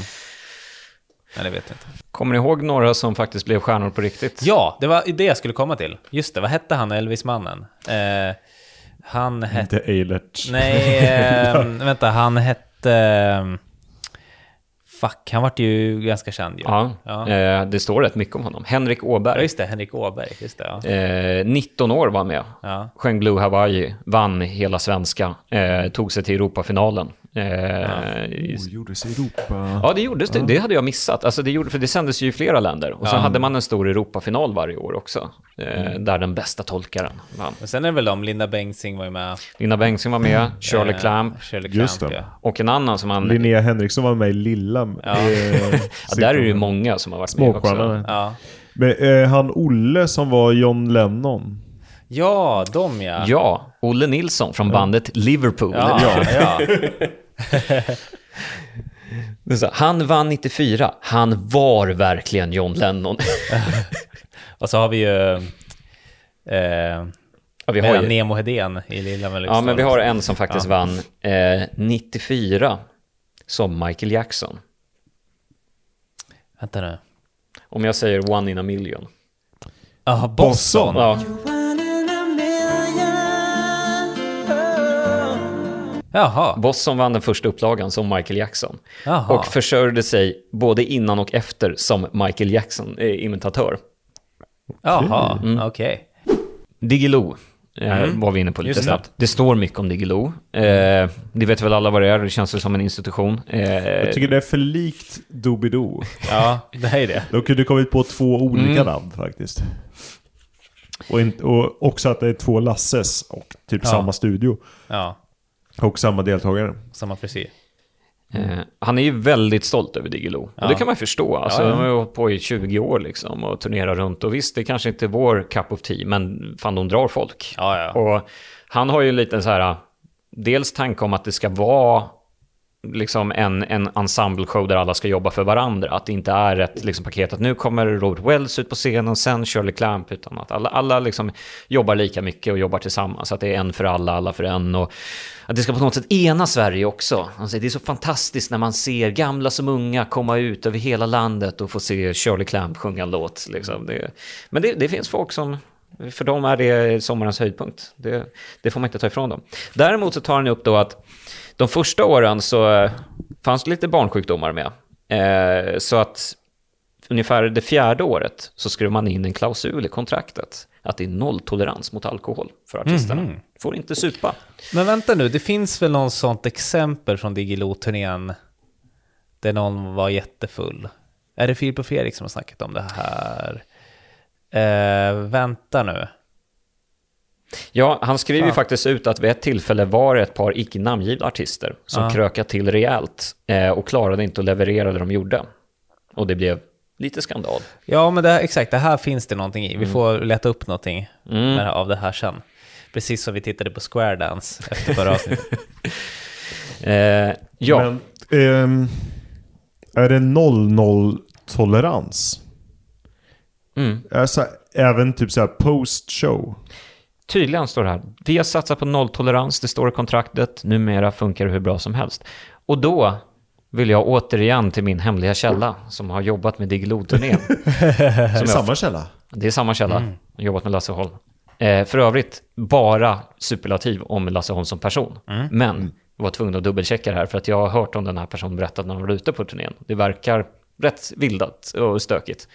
Nolltoleransen existerar inte. Nej, nej. Den, den finns på pappret och visst, under showen så ska du liksom...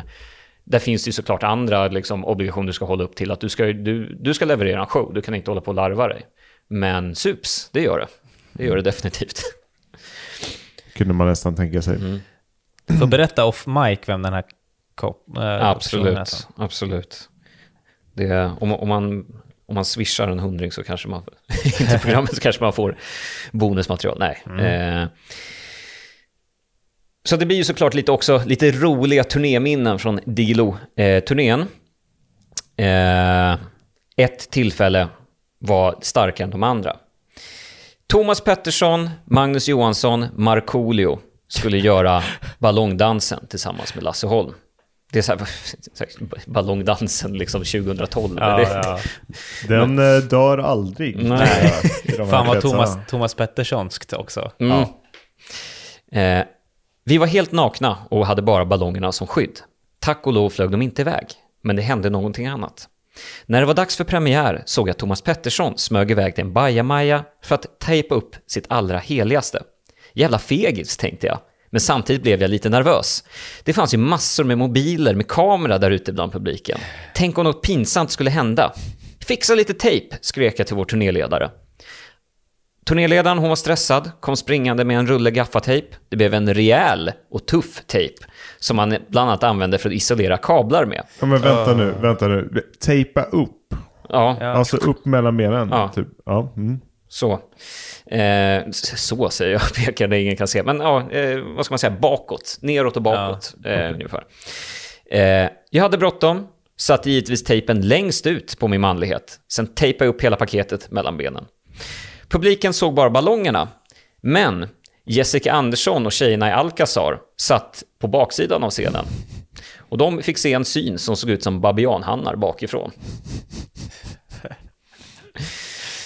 Det är alltså, ja... Fy fan.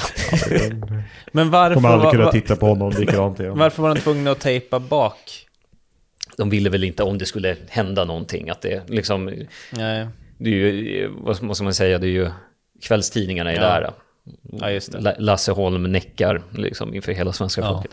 Eh, I alla fall, vid kostymbytet efter ballongdansen hade jag stora svårigheter med att få loss tejpen som satt längst ut. Till slut tvingade jag mig själv med att rycka av den. Jag höll på att svimma av den fasansfulla smärtan. Och en del skinn följde med. Ah. Än idag har jag ett litet ärr på det mest känsliga partiet av min manlighet. Ja. Han är i alla fall ärlig. Lasse Holms nya låt, Det känsliga partiet av min manlighet. Skriv det på engelska först. ja, just det. Arvingarna då? Eh, Mm. Upptäcks ju, de är, eller så här, upptäcks, de är ju, för fan, de har ju kända föräldrar. Det är Ja. det är därför. Men eh, han tycker att det här är Sveriges Beach Boys. Eh, de, de har star quality. Well. Jag måste ju säga att de är ju be- bättre, än, är bättre än man tycker, höll jag på att säga. Nej, men jag menar alltså så här. Jag tycker ändå deras mellolåtar senaste åren har varit typ bland de bästa i tävlingarna. Liksom. Eh, Är det den I Do eller? vad? Ja, och eh, alltså den är ju så, alltså, de är, de, ja, något har de ju såklart. Sen har de ju kanske, eh, de borde ju kanske ha valt en annan mindre lu- lukrativ linje i sina karriärer kanske. Men Känns som de är populärare än någonsin. Mm. verkligen. Och de har ju öl och allting. Ja, just det. Mm, Som vi drack häromdagen. Vet ni vad de också har? De har soliga personligheter, Ja, precis ja. som Lasse Holm. Grilliga personer. Förutom han den onda i RB. Alla vet vad det menar. Ja, Man ja. säger den onda. Det är ju lite så här boyband, att det är han som är den, den farliga. Liksom. Är, de, de eh, håller sina eh, karaktärer. Lasse Holm, han är ju också tvungen att eh, rikta lite kängor mot kvällspressen. Specifikt Expressen. Oj, vad han inte gillar Expressen, vill han vara väldigt tydlig med. Och det börjar ju med, som ni kan gissa, Grammisgalan 93. Eh, Popsicles tal, de önskar att Arvingarna ska dö i en bussolycka. Eh, I en Pop- tragisk bussolycka. Tragiskt till och med, inte bara det. Eh, Måns Ivarsson, Mm. krönikör på Expressen, eh, skrev dagen efter att det var, talet var häftigt, rebelliskt och bra. Jag minns en formulering som var något i stil med att bakom stängda pork- eh, pojkrumsdörrar jublades nog över det här provocerande uttalandet om dansbandet Arvingarna. Själv tyckte jag att det var en skymf mot grabbarna som var så lyckliga för att ha fått ett pris på galan. Jag blev förbannad och började koka invärtes. Det här skulle Expressen inte komma undan med. Eh, och sedan följer liksom en lång harang eh, där han är liksom arg på Expressen under jättemånga Men bojkottar. inte, inte på liksom Måns Ivarsson, utan på, på hela tidningen. Ja, ja nej, men han tycker att de representerar. Men han är också att han Mm. försöker liksom... eh, Han vill få med en replik och han vill ha en ursäkt av Måns Ivarsson och då är det eh, Mats Bråstedt då, vikarierande nöjeschef för Expressen, som liksom tar Måns Ivarsson i försvar och det gör honom ännu mer förbannad. Eh, och eh, då slutar med att han börjar bojkotta Expressen helt och hållet. Alla hans artister, ingen får prata med Expressen, de ger exklusiva grejer till Aftonbladet. Så att det där, eh, det fortsätter. Eh, och det var också så att eh, Söndagsexpressen försökte så här, äh, gräva ner stridsyxan några månader senare och hörde av sig och frågade om Lasse Holm ville skriva en krönika på temat Fritt ur hjärtat, var någonting de hade på den tiden. Okej. Och då var det så här, äh, exempel, Hagge Geiger hade skrivit om rasism, Bengt Bedrup om föräldrar som är, driver på sina barn för hårt och så vidare. Eh, och Lasse Holm då, skulle också skriva någonting om mobbing då. Och då ville han ta upp det exemplet. Eh, så att han, eh, han skrev en artikel som handlade om Måns Ivarsson och Lars Lindström då. Eh, och Anders Björkman då, ansvarig för Söndagsexpressen, han eh, tyckte det var tumme upp. För han tänkte det här kan ju liksom bli bra. Det, kan ju liksom, eh, det, blir ju, det blir ju en story av det. Liksom. Eh, men eh, chefredaktören Erik Månsson, absolut nej. Så att han blev refuserad och då är ju liksom bara eldade på det ännu Ja. mer. Att liksom han ansåg att han blev censurerad. Eh, och så är det en sån här passage då här emellan. Så, eh, så jag skickade till och med den här texten till Per Sundin, marknadschef på Sony Music. Numera mest känd för att han är gestaltad i den här Spotify-serien. Han i sin tur skickade den vidare till Magnus Uggla, som hälsade att han tyckte att jag skulle publicera artikeln. Så att det är så här, va- varför måste Magnus Uggla få ge sitt godkännande också? Eh, ja, nej men det, det fortsätter med, det, for, det slutar ingenstans. Det är bara att han är liksom, han, han är arg på dem. Det Och, publicerades ingenstans. nej, och han är fortfarande arg på Expressen. Jag vet inte, August, om du känner igen det, om man fortfarande Nej. har bojkott.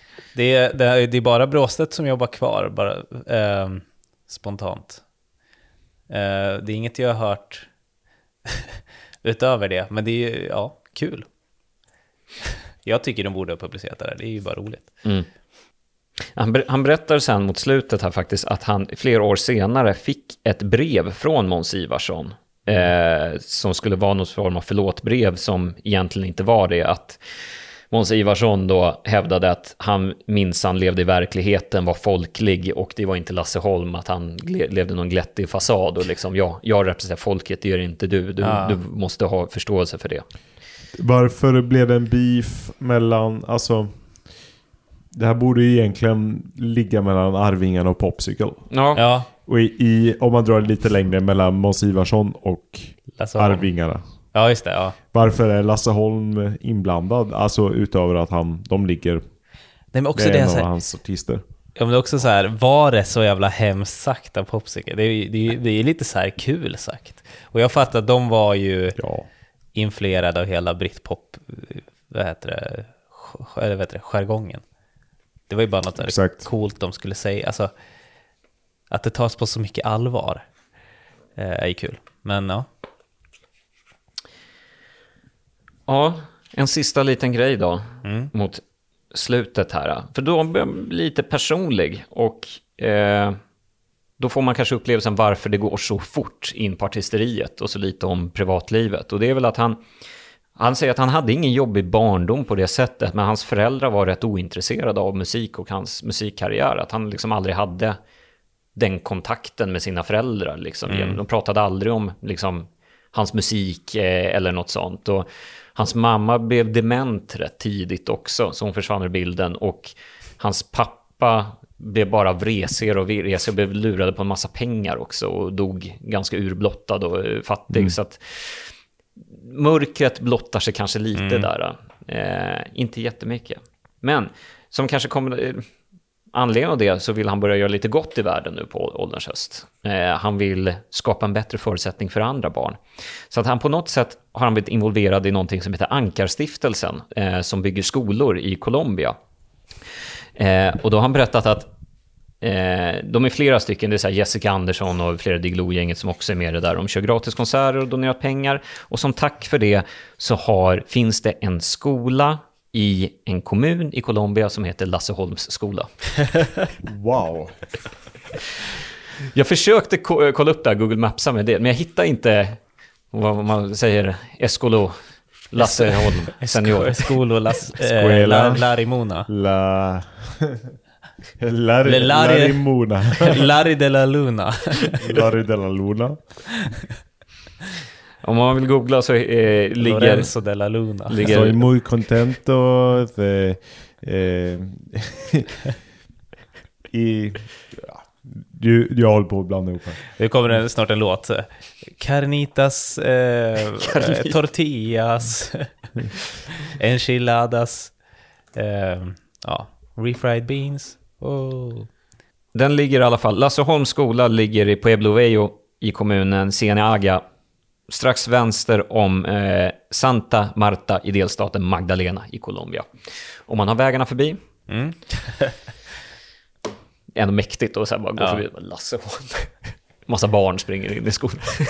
Kanske Ebba Grön eh, stannade där på sin turné. Nej, Imperiet var det. Imperiet, just det. Just Nej, det. det var Nicaragua. Har ni gått på någon skola som är uppkallad efter någon? Nej, Du gick väl i gymnasiet? Hette det inte den någonting Nej så här? Ulvi. Jaha. Ja. Men det är ju stadsdelen. Ja. För jag tänker att i en sån skola, om man nu går på eh, Viktor Rydberg eller någonting, ja, då... Eller Skele i... eh, Ja, det har jag gjort ja. Skeleskolan har jag gått Ja, på. det har jag gjort. Ja. På. Hade, fick ni ingen undervisning om vem Skele var då? Jo, men det, det får man, alltså jo. Så här, temadag eller introduktion eller... Ja, jo, men jag vet att någon, det var någonting man, alla skolklasser, när man går i typ så sexan kanske, alla sex skolklasser, eller vad man ska säga, i stan träffas vid statyn och så är det någon så här vid museet som berättar typ. De måste ju ha gjort något sånt här Ja. med Lasse Holm då i så fall. Exakt. De har Lasse Holm-staty, fan vad jag hoppas att de har det. Alltså här står med en putter. Ja, men den är så här jättedålig också. Jag tänker så här Ronaldo-statyn på Madeira där. Att det, liksom, det ser ut som han har så här tumör i halva ansiktet. ja, det är... Det känns så här, det är en bucket list. Om man är i Colombia någon gång, se Lasse Holm-skolan. Det är mycket har sagts och mycket har inte sagts om Lasse Larry Moon Holm. Vad, vad har ni för känslor nu efter att ha hört det här, Gurra? Helt omtumlad om man ska göra det. Ja, Eh, det var precis allt det jag förväntade mig och lite till. Och dessutom några historier som inte alls makar någon sens. Vilket är mina favoriter. Det som slog mig mest är att jag har ju kommit på nu en klockren nästa avsnitt. Eh, som kan liksom koppla an till det här. Men vi, det tar vi då. Men det, det kommer bli jättebra. Det bara slog mig nu att vad, vad jag ska göra. Eh, men ja, han är ju en eh, ja, otrolig åldrande förebild kanske. Verkligen, verkligen. Och vara så, ehm, så fit och pigg. eh, Ja, i Ja, alltså, nu vill jag bara börja spela golf. Ja, Ja. fem dagar i veckan, det är det som är rekord, eller det som är nyckeln. Till Tror ni han kan leva i 80 år till? Säkert, skriva ännu mer låtar. Vi har ju snackat lite om att börja spela tennis, Alex. Mm. Eh, men nu fick vi höra att Bert Karlsson spelar tennis. Ja. Så jag vet inte om det är rätt eh, sport att, eh, ja. Vi får se. Gentlemannasporten Ja. tennis. Ja. Han har en jävla stark sving. Alltså det är liksom serve, Ja. liksom, tror jag. Det är det han vinner på, bara, bara kraft. Bra momentum i Mm. kroppsvridningen. Jag, jag säger så här, bara gå in på Spotify, bara skriv in Lasse Holm i fältet och bara blunda. Klickar in.